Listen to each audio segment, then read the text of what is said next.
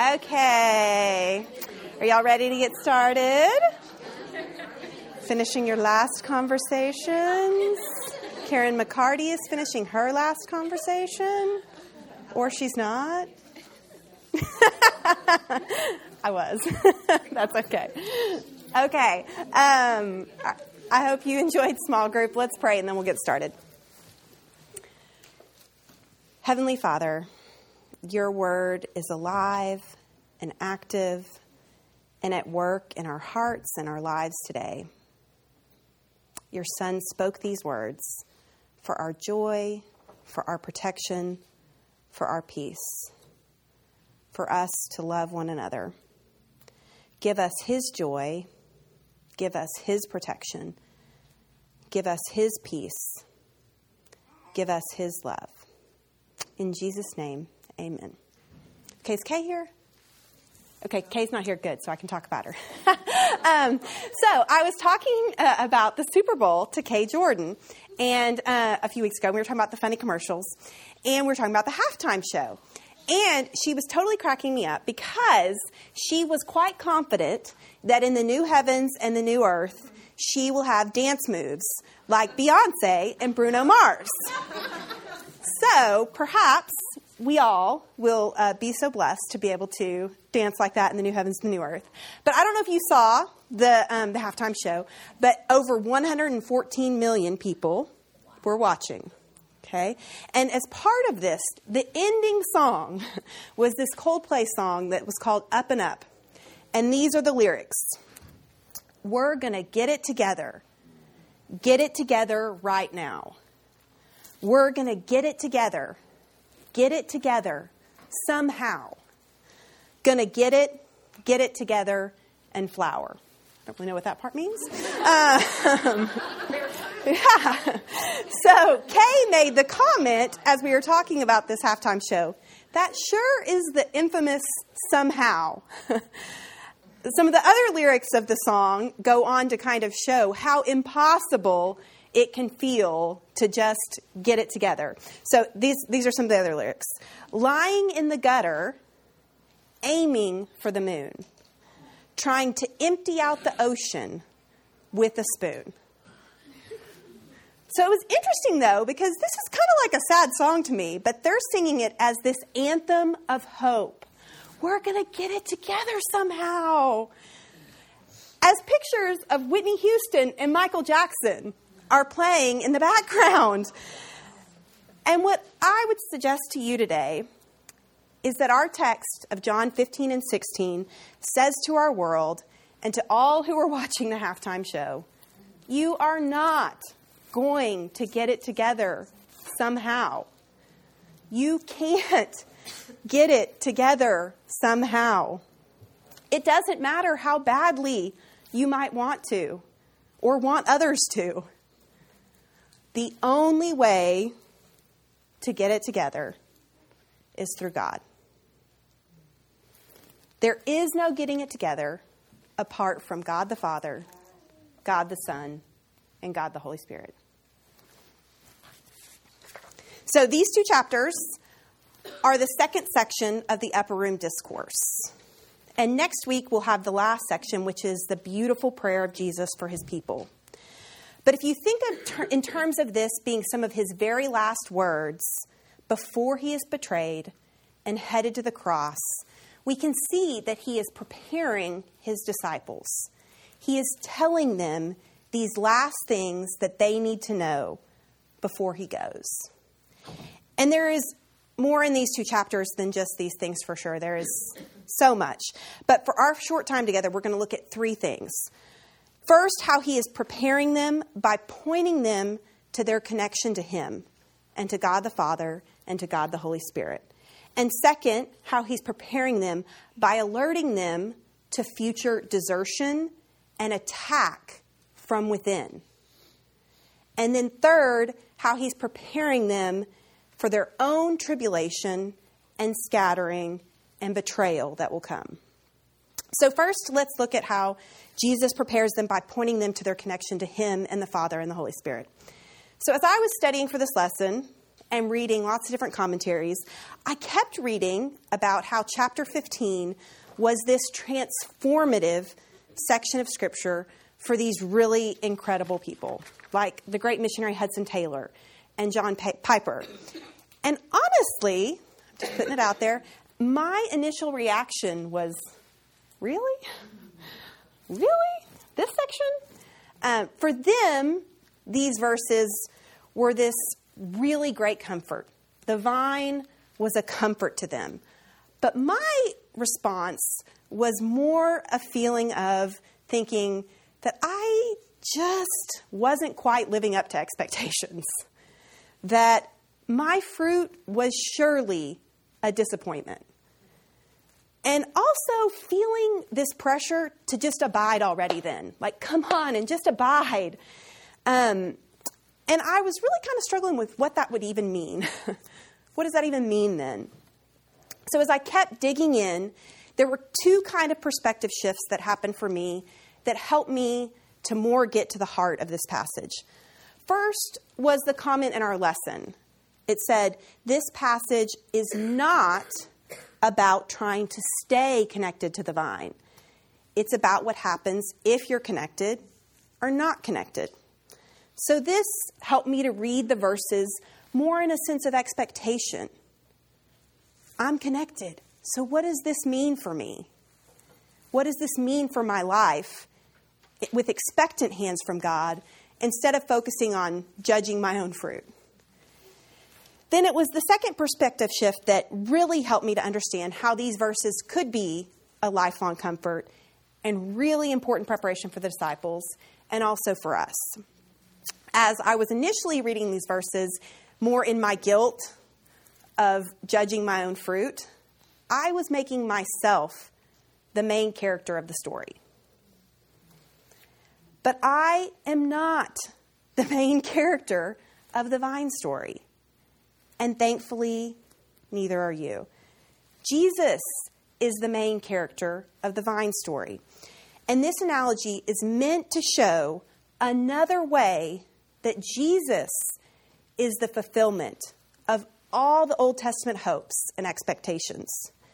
To the original audience of the book of John, Jesus is not this assumed Messiah like he is in my mind. So just like when Jesus claimed he was the way, the truth, and the life, and was wanting them to see that they could only come to the Father through him. Here, he is claiming to be the vine and the only way that any branch can bear fruit. The main character is Jesus. This is about his role as vine. This is about his efficacy as vine. He is the only one with the ability to provide fruit. So what is the fruit? Well, fruit is always determined by what vine it grows on. Grapes grow from a grapevine. Watermelon grows from a watermelon vine. So since the vine here is Jesus, the fruit that we look for is fruit like Jesus. Piper has a quote that says, being branches does not mean that we become the all-providing, all-enabling vine. It means that we are united to his love, his joy, his peace. So when you read verse 8 that says, by this my Father is glorified, that you bear much fruit, and so prove to be my disciples. You can read this as a claim of Christ, that he brings glory to his Father when he works in his disciples for them to bear fruit. And when their fruit that is born looks like him, it's him claiming that he will bring glory to his Father through working in us to make us look like him.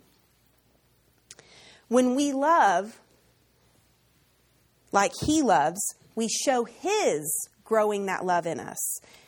And we also show the work of the vine dresser. Now, I must say that when on a day in and day out basis, I feel like all I really do is tend to and care for others, it was refreshing to remember that there is one who is tending and caring for me. There is one who's working to make sure that I am flourishing. He is at work to make sure I am flourishing. And as part of the flourishing, there will be pruning. But the pruning is intentionally done by loving hands with the goal of bringing about me being more fruitful, more full of Jesus' love, Jesus' peace, Jesus' joy. So Jesus prepares them by telling them of their connection to him and through him to the Father. And as part of this connection, what are they to do? And what are we to do? We are to abide in that connection, to abide in Jesus and abide in his love. So verse 5 says, I am the vine, you are the branches. Whoever abides in me and I in him, he it is that bears much fruit. For apart from me, you can do nothing. Verse 9 says, if you keep my commandments, you will abide in my love. Then verse 12 says, this is my commandment, that you love one another as I have loved you. So how do we explain abiding? I would explain it by saying we're looking to Jesus for the how and the what of our daily living, our daily life. How am I supposed to do anything? Only in the power and the enabling that comes from Jesus. What am I to do? What he does. What he has told me to do. Which can be summarized by saying we are to love one another. We are to love others as he has loved us. But you can't short circuit the flow. You can't try to love out of your own strength. You have to love out of the provision of the vine. We are not called to love with our own love like the rest of the world does.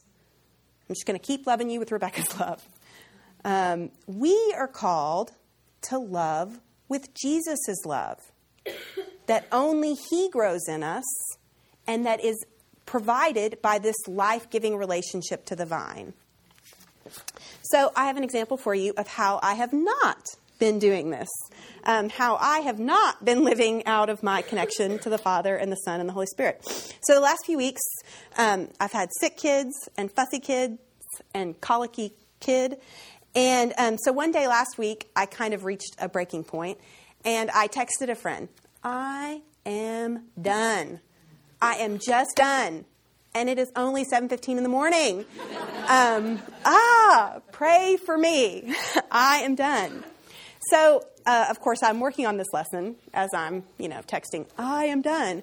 And so as I have reflected on this and I've been praying about what this lesson, as I realized I wouldn't have said out loud like this. But if practically you looked at my life, what I am often doing is doing things out of my own strength until I get to a point where I can't do it anymore, and then I throw up my hands and pray to God.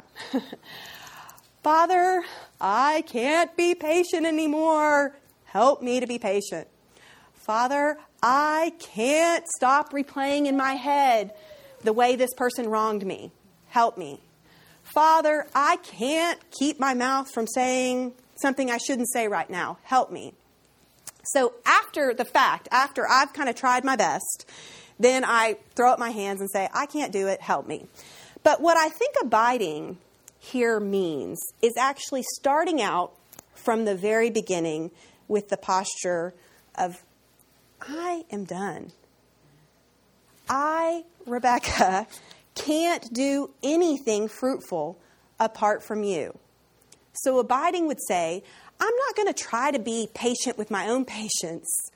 And then when I get to a certain point, say, give me some more.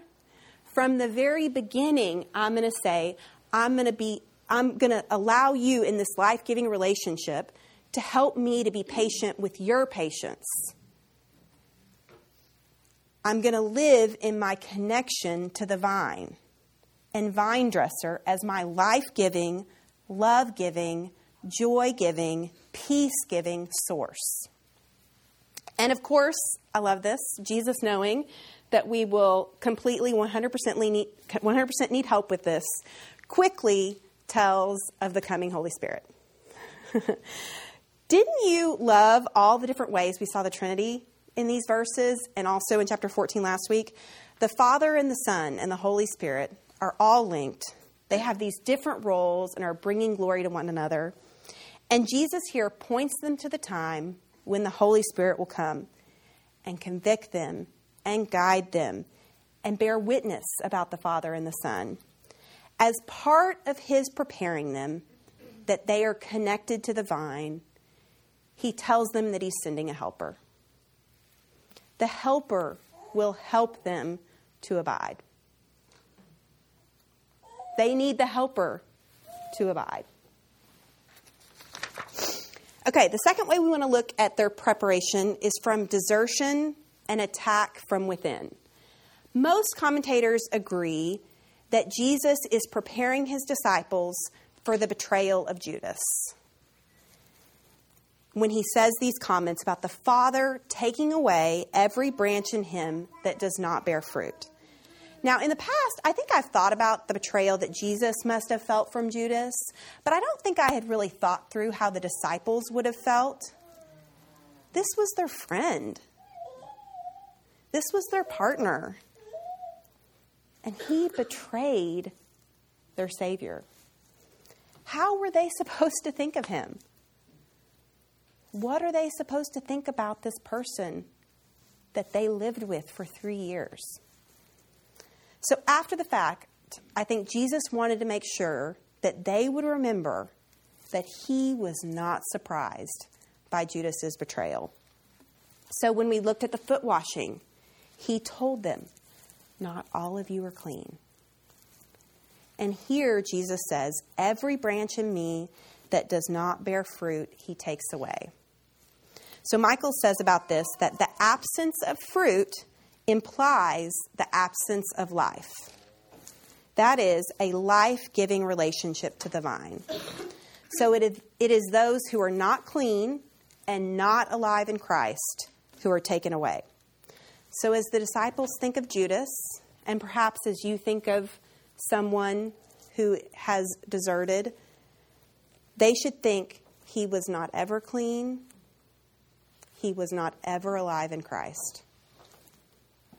He was not ever connected to the vine in a life-giving way. If you're connected, you can't be disconnected. Jesus also wanted to prepare them for their attack from their own fellow Jews. Chapter 16, 2-4 says, "They will put you out of the synagogues. Indeed, the hour is coming when whoever kills you will think he is offering service to God.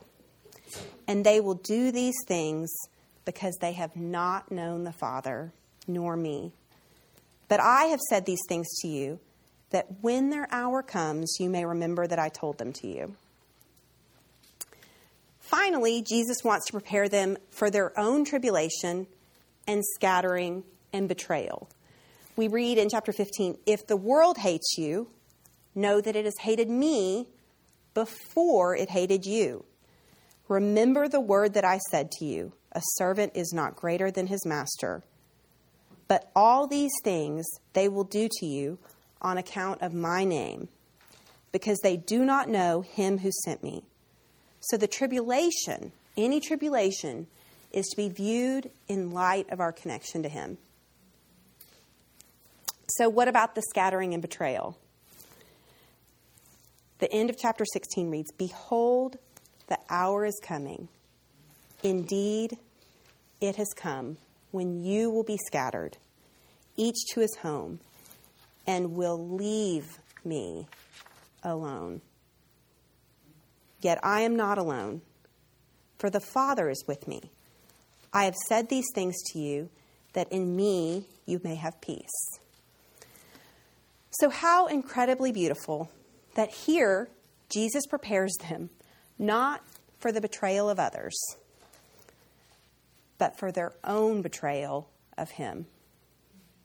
He knows it is coming. They will scatter and not stand by his side. And here, he wants to make sure that they remember later, when they are hating their betrayal of him, that he was not alone. That he knew it would happen, but that he was not alone. His Father was with him. And he wants them to know that their betrayal doesn't change anything about their connection to him. He offers them his peace. In him, there is peace, even peace for their failures. So then we have these last words before he begins his prayer in the next chapter. In the world, you will have tribulation, but take heart, I have overcome the world. We all know that we will have really hard seasons of life and that we will have to face our own failures and the failures of others. And during those times, we can look to these words that Jesus speaks to prepare us. And we can take comfort from what Jesus drew comfort from. During those times, we have to remind ourselves, we are not alone. And this is not the end of our story. And we have to remind each other, you are not alone. And this is not the end of your story. We are in Jesus, and Jesus is in us. So we can take heart, because Jesus has overcome the world. And just as Jesus prepared his disciples, he prepares us to live each moment in our connection to him. He prepares us to be able to know how to process desertion, how to process attack from within. And he prepares us that in him we can be ready for tribulation. You are not alone. And this, whatever this is not the end of your story. We look to a day where the sun will return. We look to a day where we will ask nothing because we have everything. We look to a day where our Savior's victory is as real in every circumstance of our life as it is in heaven now. We look to a day where our sin is not there.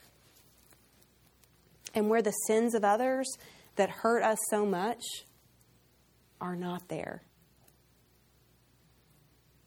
This is not the end of our story.